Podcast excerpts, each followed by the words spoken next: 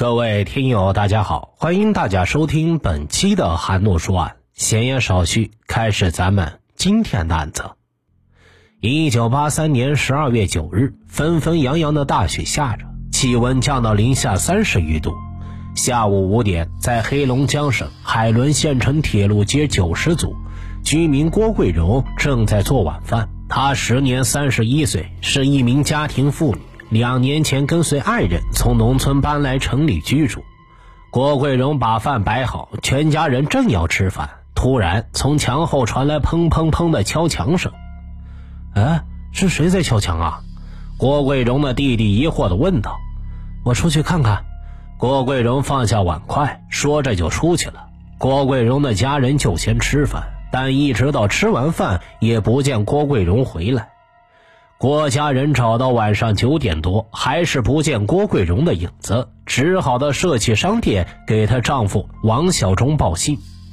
当时王小忠正在值夜班，听了邻居的诉说，立即从炕上爬起来，穿上棉衣，套上刚刚洗过还没有干的外衣，走出店门，连夜去寻找郭桂荣了。然而，一直找到凌晨两点钟，还是没有郭桂荣的下落。见情况不妙。王小忠赶紧到东安派出所去报案。他描述了郭桂荣晚上失踪的经过后说道：“我老婆作风不太好，她这次出去到现在没回来，是凶多吉少啊！”公安人员表示将全力查找。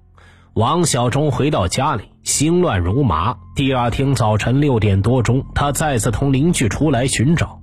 当两人来到城内村第一居民小组后面，刚走到那座暖菜窖跟前，两人几乎同时发现前面躺着一个人。王小忠过去一看，正是自己的妻子。一夜没合眼的王小忠早已是精疲力尽，看到这个情况，立即遭受强烈的精神刺激，四肢瘫痪，行路困难。邻居好不容易把他扶到家。休息片刻后，王小忠再次来到东安派出所报案。一路上，他神情恍惚，步履蹒跚，忽然一头栽进路边的小河沟里，不省人事。七弟只好把他背到派出所。王小忠用断断续续的声音报了案，恳求派出所的民警：“我，我爱人被人家给害了，你们得给我报仇啊！”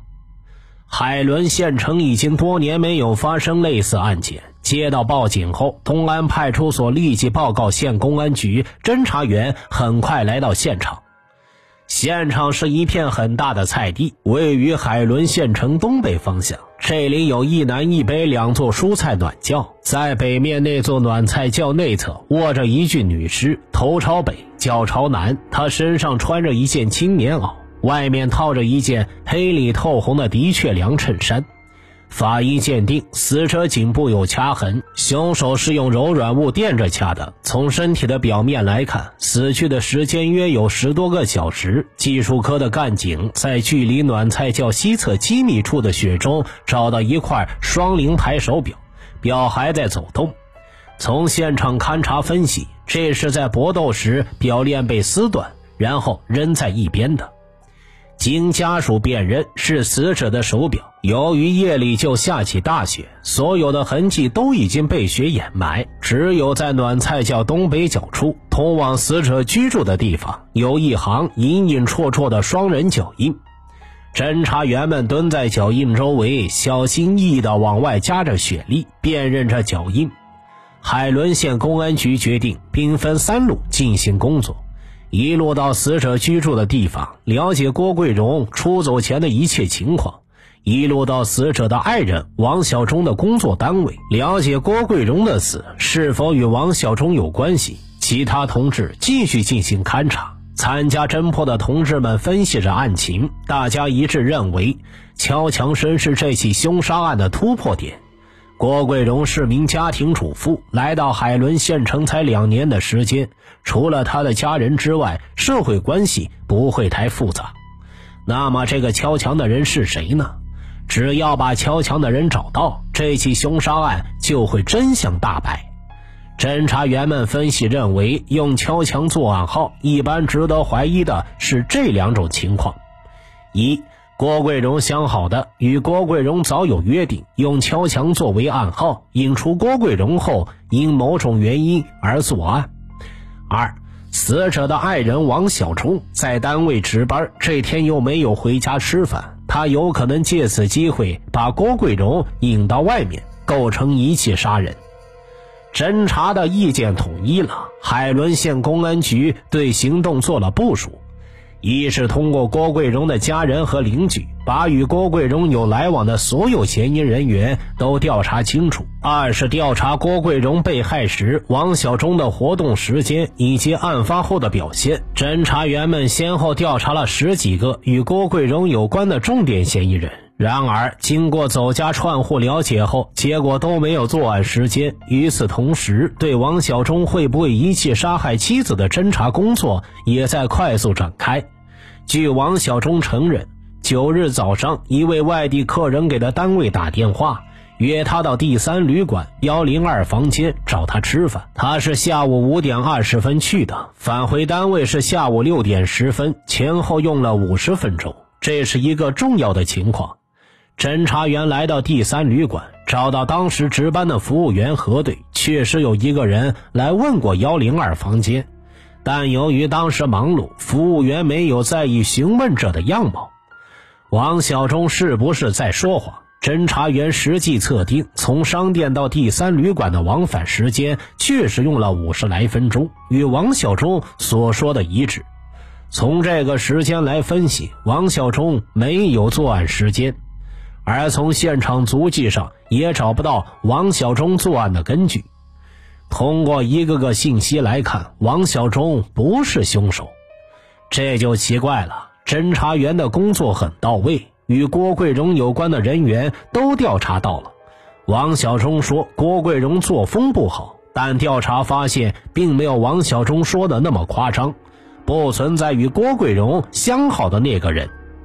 王小忠又没有作案时间，敲墙声郭家人都听见了，尤其是郭桂荣的弟弟。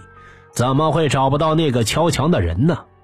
侦查员们百思不得其解。为了确保万无一失，海伦县公安局决定再次对调查进行复核，希望找到漏洞。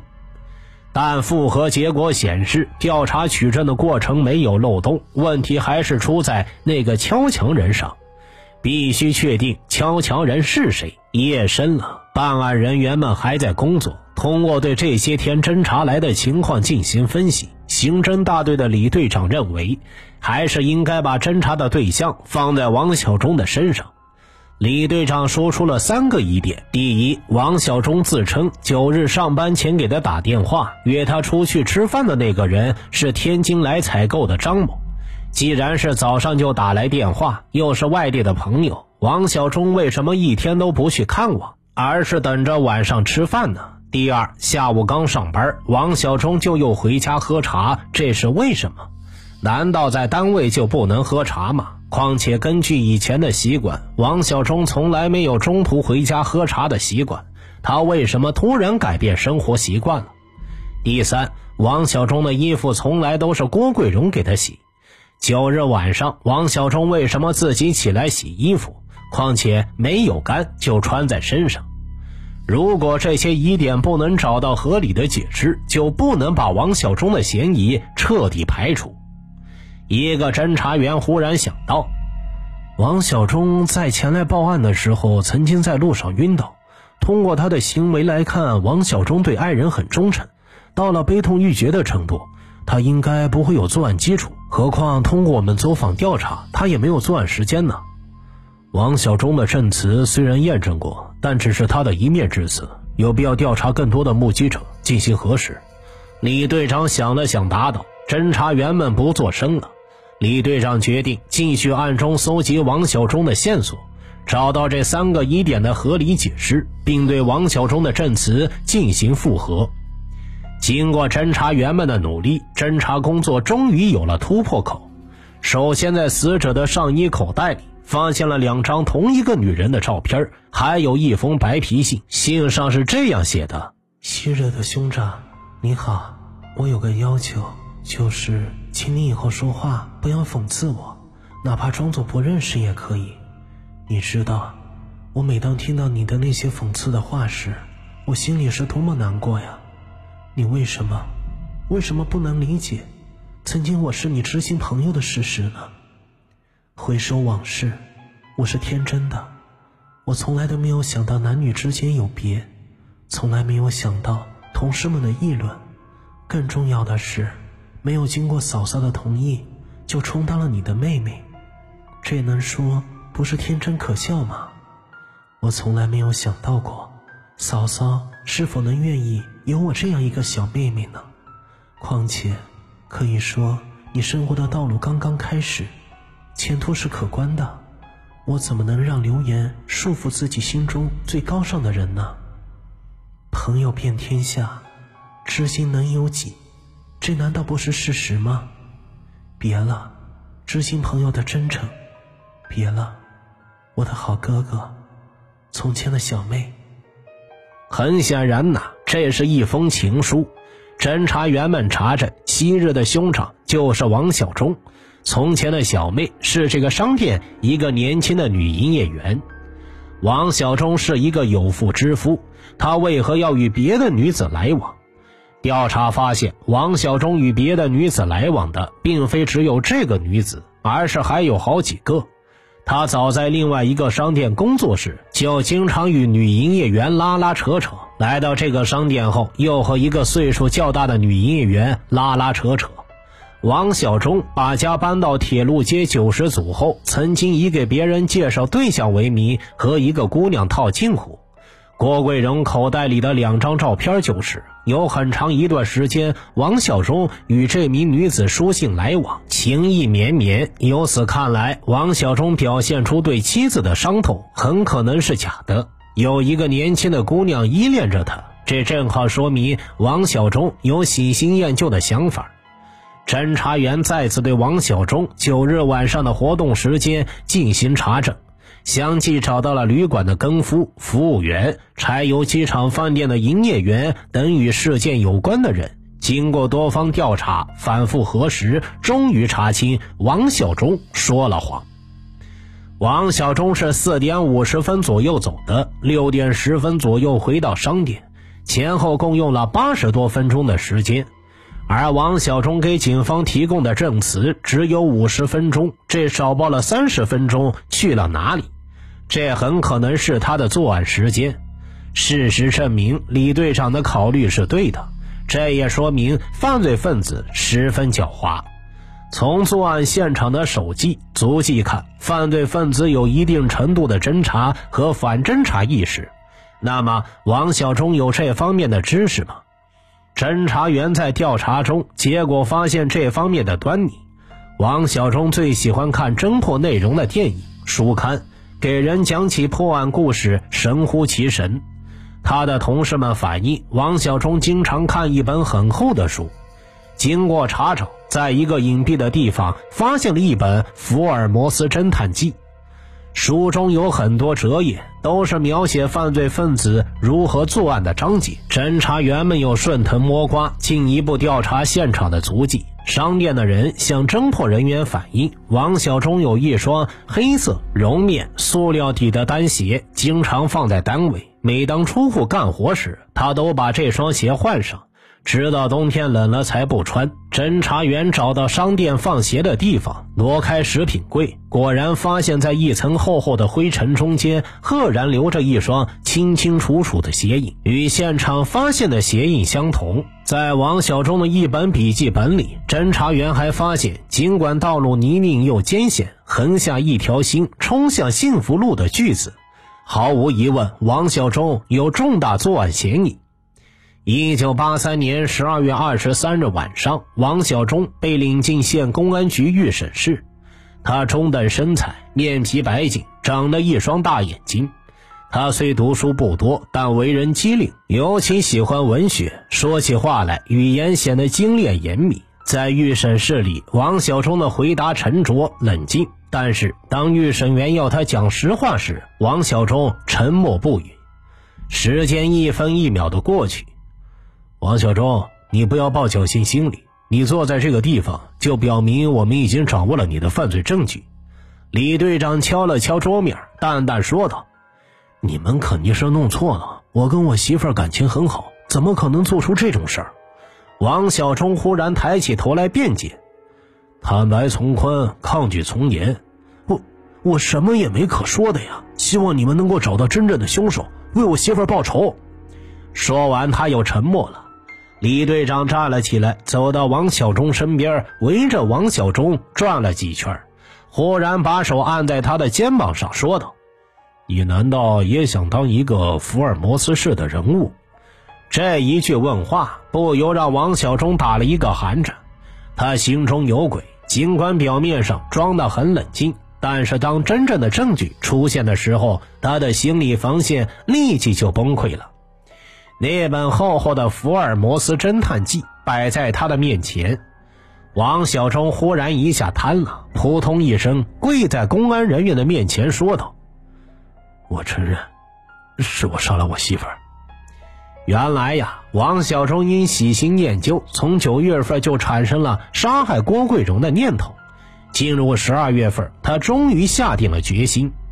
十二月八日的那晚。他一晚上没睡觉，想好了方案。九日早上上班前，他在别的单位给自己工作的商店打电话，冒充外来客人，约王小忠晚上五点去第三旅馆幺零二房间。这就是他布下的迷魂阵。王小忠的想法是在家中作案容易暴露，怎样才能将郭桂荣引到外面呢？他又做了进一步的安排。下午一点多钟，他以回家喝水、给郭桂荣送钱买鱼为名，回到了家里，偷偷的对郭桂荣说道：“今天晚上五点，我回来后我敲后墙，听到声音你就出来，咱们俩到城内村一组后边偷点木头，留着明天盖房子用。”同样爱财的郭桂荣同意了。王小忠从家里回单位，路过第四百货商店，顺便买了一副白线手套，揣在怀里。为防止留下指纹做准备，下午四点半钟，社企商店的职工下班都走了后，王小忠从食品柜下拿出夏天常穿的那双黑绒面鞋。他趁着房间内无人，把钟表上的指针从四点五十分拨到五点二十分。他走到外面，和跟夫齐某说了一句：“都五点多了，我得去第三旅馆看看谁找我吃饭。”说完，他就走了。但是他并没有朝第三旅馆走去，而是急匆匆回了家。他来到后屋，敲了几下墙，郭桂荣就出来了。王小忠把自己的棉帽子戴在没有头巾的郭桂荣头上，自己则光着脑袋。两人一前一后朝着陈内村后边暖菜窖走去。到了暖菜窖，王小忠蹲下，换上单鞋。郭桂荣奇怪地问道。你换鞋干啥呀？偷木头留下脚印，人家不就找着了吗？